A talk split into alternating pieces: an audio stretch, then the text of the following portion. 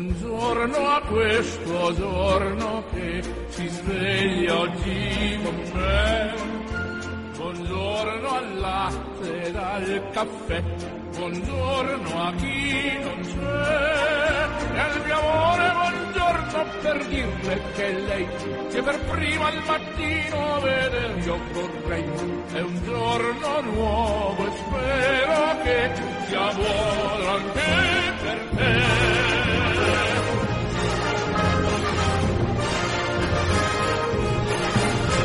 tutti giunga un cordiale saluto, l'augurio di una felice e serena giornata da Orazio Coclite, in studio puntuale come sempre per iniziare insieme a voi amici un nuovo giorno. Oggi parleremo di sclerosi multipla e lo faremo guidati dalla signora Anna Tonelli, presidente dell'Associazione Sclerosi Multipla di Alessandria. Subito dopo avremo la nostra consueta rubrica Pensieri cristiani e infine conosceremo il santo del giorno. Non mi resta dunque che augurarvi un buon ascolto.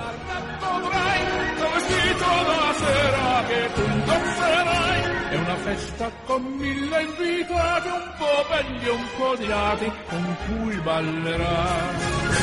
Ma lanciando la vita che tu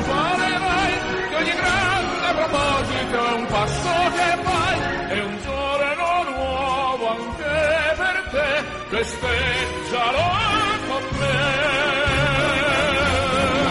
E come anticipato andiamo subito ad Alessandria, dove ad attenderci c'è la signora Anna Tonelli, presidente dell'Associazione Sclerosi Multipla.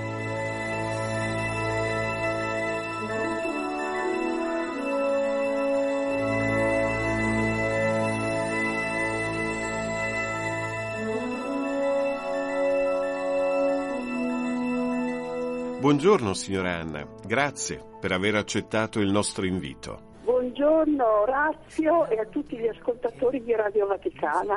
Buongiorno a tutti. La prima eh, cosa che le chiedo, signora Anna, come si presenta e che cos'è la sclerosi multipla? Da un'indagine Doxa una persona su due conosce che cos'è la sclerosi multipla, però non so fino a, fino a dove. La sclerosi multipla è una malattia del sistema nervoso centrale purtroppo che può portare alla disabilità. Si manifesta generalmente nella fascia di età che va dai 20 ai 40 anni, proprio nel periodo in cui una persona fa progetti di vita e si organizza per la vita. Eh, ultimamente il periodo di età è sceso, abbiamo anche persone in età pediatrica e questa malattia è molto subdola perché si manifesta in mille modi e spesso si fa fatica a diagnosticare, però la ricerca ha fatto passi da gigante e diciamo che negli ultimi dieci anni si fa molto più in fretta a diagnosticare la patologia. Purtroppo sì, c'è un tipo benigno, un tipo remittente recidivante che appunto, come dice la parola stessa, ha una crisi ma c'è un, una remittenza dei problemi. Poi abbiamo la secondariamente progressiva e la primariamente progressiva. È una patologia che colpisce in numero maggiore le donne, 2 a 1 in confronto agli uomini. Eh, diciamo che in Italia ce ne sono circa 114.000 persone ed è un numero che è destinato continuamente a crescere perché noi ogni anno facciamo un'indagine nei nostri centri clinici e ci accorgiamo che sale tremendamente.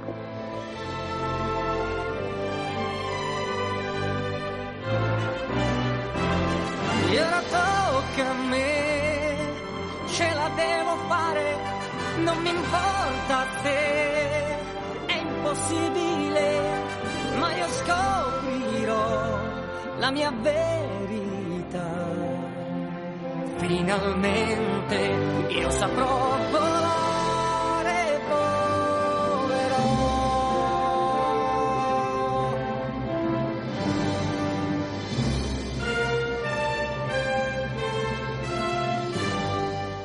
La sclerosi multipla è una malattia ereditaria? No, è una malattia non ereditaria, non infettiva, non contagiosa, però una, diciamo che c'è una predisposizione. probabilmente nei geni, chi lo sa, non si è ancora scoperto da, cosa, da dove ha avuto origine la, questa patologia, ma sappiamo che non è ereditaria. Purtroppo abbiamo delle famiglie in cui ci sono due sorelle, due fratelli, mamma e figlio. Sono rari i casi, ma abbiamo anche questi casi qua, purtroppo. Ehm, comunque i ricercatori ci assicurano che non è ereditaria e io ci credo. Ecco, prima di parlare di, della vostra associazione, un'ultima domanda. Si può prevenire questa malattia? No, non si può prevenire perché non si sa come si manifesta.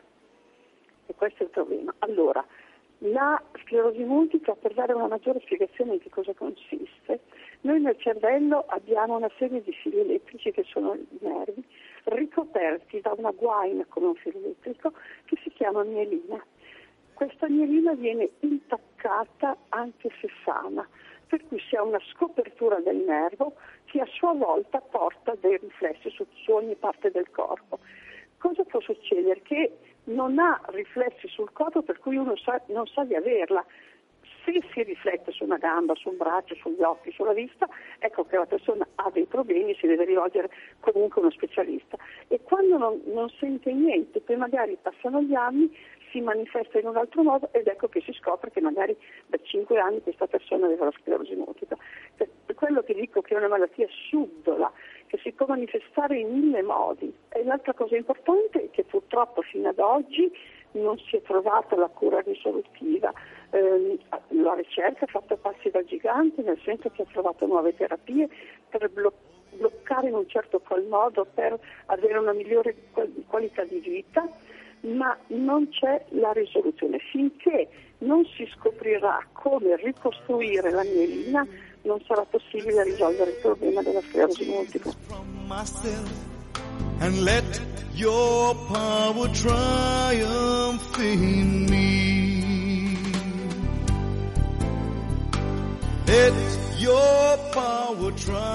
Grazie signora Anna per questa uh, spiegazione sintetica ma chiarissima. Veniamo ora alla, alla, vostra associazione. Come nasce e qual è la finalità che persegue l'associazione? Guardi, la nostra non per vanto, ma una delle più grandi associazioni a livello nazionale. In Alessandria è nata nel 1986 questa associazione è nata per volere di persone che avevano i familiari eh, con problemi di sclerosi multipla. In Alessandria infatti tre persone erano le rispettive mogli di, di persone che avevano la sclerosi multipla. Ah, è una grande associazione nel senso che è organizzata con una sede nazionale che è a Genova. Poi ha 100 sezioni in tutto il territorio nazionale, ha dei coordinamenti regionali e ogni sezione a sua volta, quindi ogni provincia, può essere suddivisa se ha un territorio vasto con molta popolazione, a sua volta può essere suddivisa in gruppi operativi e punti di ascolto. Ad esempio ad Alessandria, che ha una popolazione di 428.000 abitanti, Alessandria provincia, noi abbiamo la sede in Alessandria, poi abbiamo la sede ad Acqui, Novi, Ovada, Tortona e Casale. Senti la stessa musica che sento io. E ferma ad un semaforo ti inventi la vita che volevi al posto tuo. E tutto dura il tempo di un respiro. Sarà che io ti leggo nel pensiero di certi sogni nei posti sbagliati, gli abbracci mancati per pochi secondi, non chiedi mai niente, nemmeno rispondi, ho cambiato piani per te, succede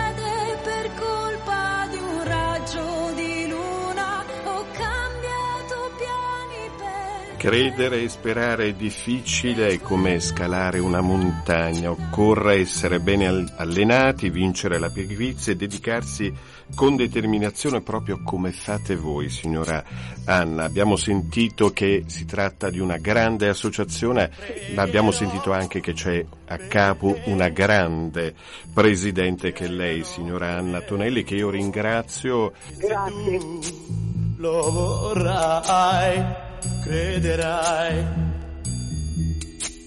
Io lo so perché tu la fede non hai, ma se tu lo vorrai, crederai. Non devi odiare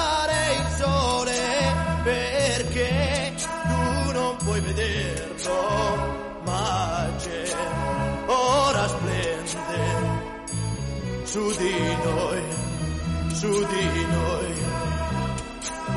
Dal castello del silenzio e vi vede anche te e già sento che anche tu lo vedrai.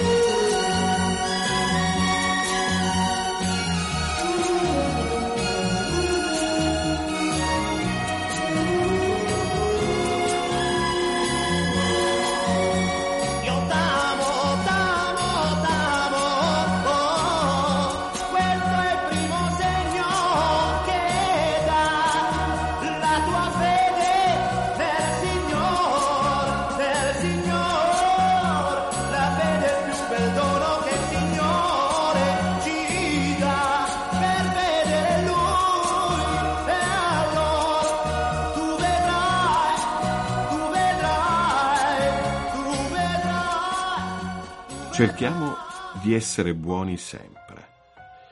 Vi è un'antica leggenda in cui si parla di un giardino con dentro un meraviglioso albero, tanto da non avere uguali. L'albero dell'amore. Ogni volta che da tale pianta eh, si prendeva un frutto, l'albero diveniva più rigoglioso, perché ciò che si coglieva era un frutto che si chiamava bontà. È un'antica leggenda che si rivela sempre di un'attualità immutabile. Il giardino è l'essere umano. L'amore è l'albero meraviglioso racchiuso in lui. La bontà è ciò che si riesce a donare e che rafforza appunto ogni volta che questo avviene l'amore dell'uomo. Ho parlato di leggenda sempre attuale, che è quindi realtà continua, perché la verità è proprio questa. Pensiamo all'antica Grecia. Il suo popolo condensava l'ideale supremo in due aggettivi, bello e buono. Ma era soprattutto quest'ultimo che veniva accentuato. Diceva Beethoven, non conosco altro segno di eccellenza che la bontà. Ha una caratteristica umana la bontà senza pari. Non tutti infatti possono essere grandi, ma tutti possono essere buoni. La bontà è eterna e resiste quindi anche alla morte che fa cadere le tante maschere che possono coprire il vero volto di ognuno, quello dell'anima. Di uno che è morto, infatti, si dice forse con rimpianto come era ricco o altre cose del genere. E no, non davvero, ma con rimpianto spesso si dice come era buono. Alla genialità ci si inchina, alla bontà ci si arrende. Quale uomo di buon senso non sente che tra un'opera d'arte e un'opera buona il valore più grande è quello dell'opera buona? La bellezza può ricevere solo qualche miglioria dalla tecnica umana. La bontà può crescere indefinitamente perché non ha limiti. Cerchiamo allora di essere sempre buoni noi cristiani, cerchiamo di amare sempre. Abbiamo un motivo in più per farlo rispetto agli altri, perché amare significa Gesù.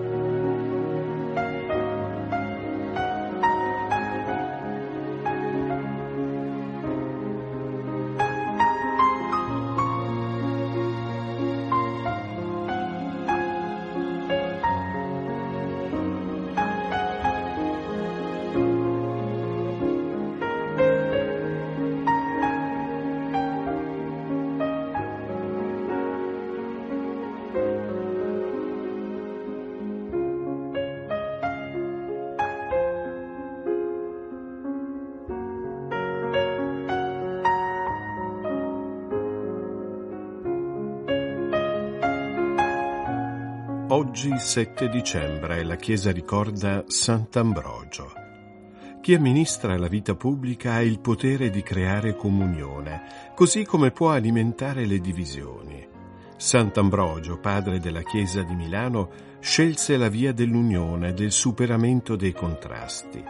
Per questo fu scelto come vescovo della comunità milanese nel 374, tra le diverse fazioni in campo per la scelta del pastore, Infatti egli, che era prefetto della città ma era solo un catecumeno, fece da mediatore. Nel suo ministero si piegò sulle necessità degli ultimi e scrisse opere esegetiche, morali e spirituali. Diede forma alla Chiesa milanese, piantò il seme del suo rito liturgico particolare. Guidò la Chiesa di Milano fino alla morte nel 397. È dottore della Chiesa.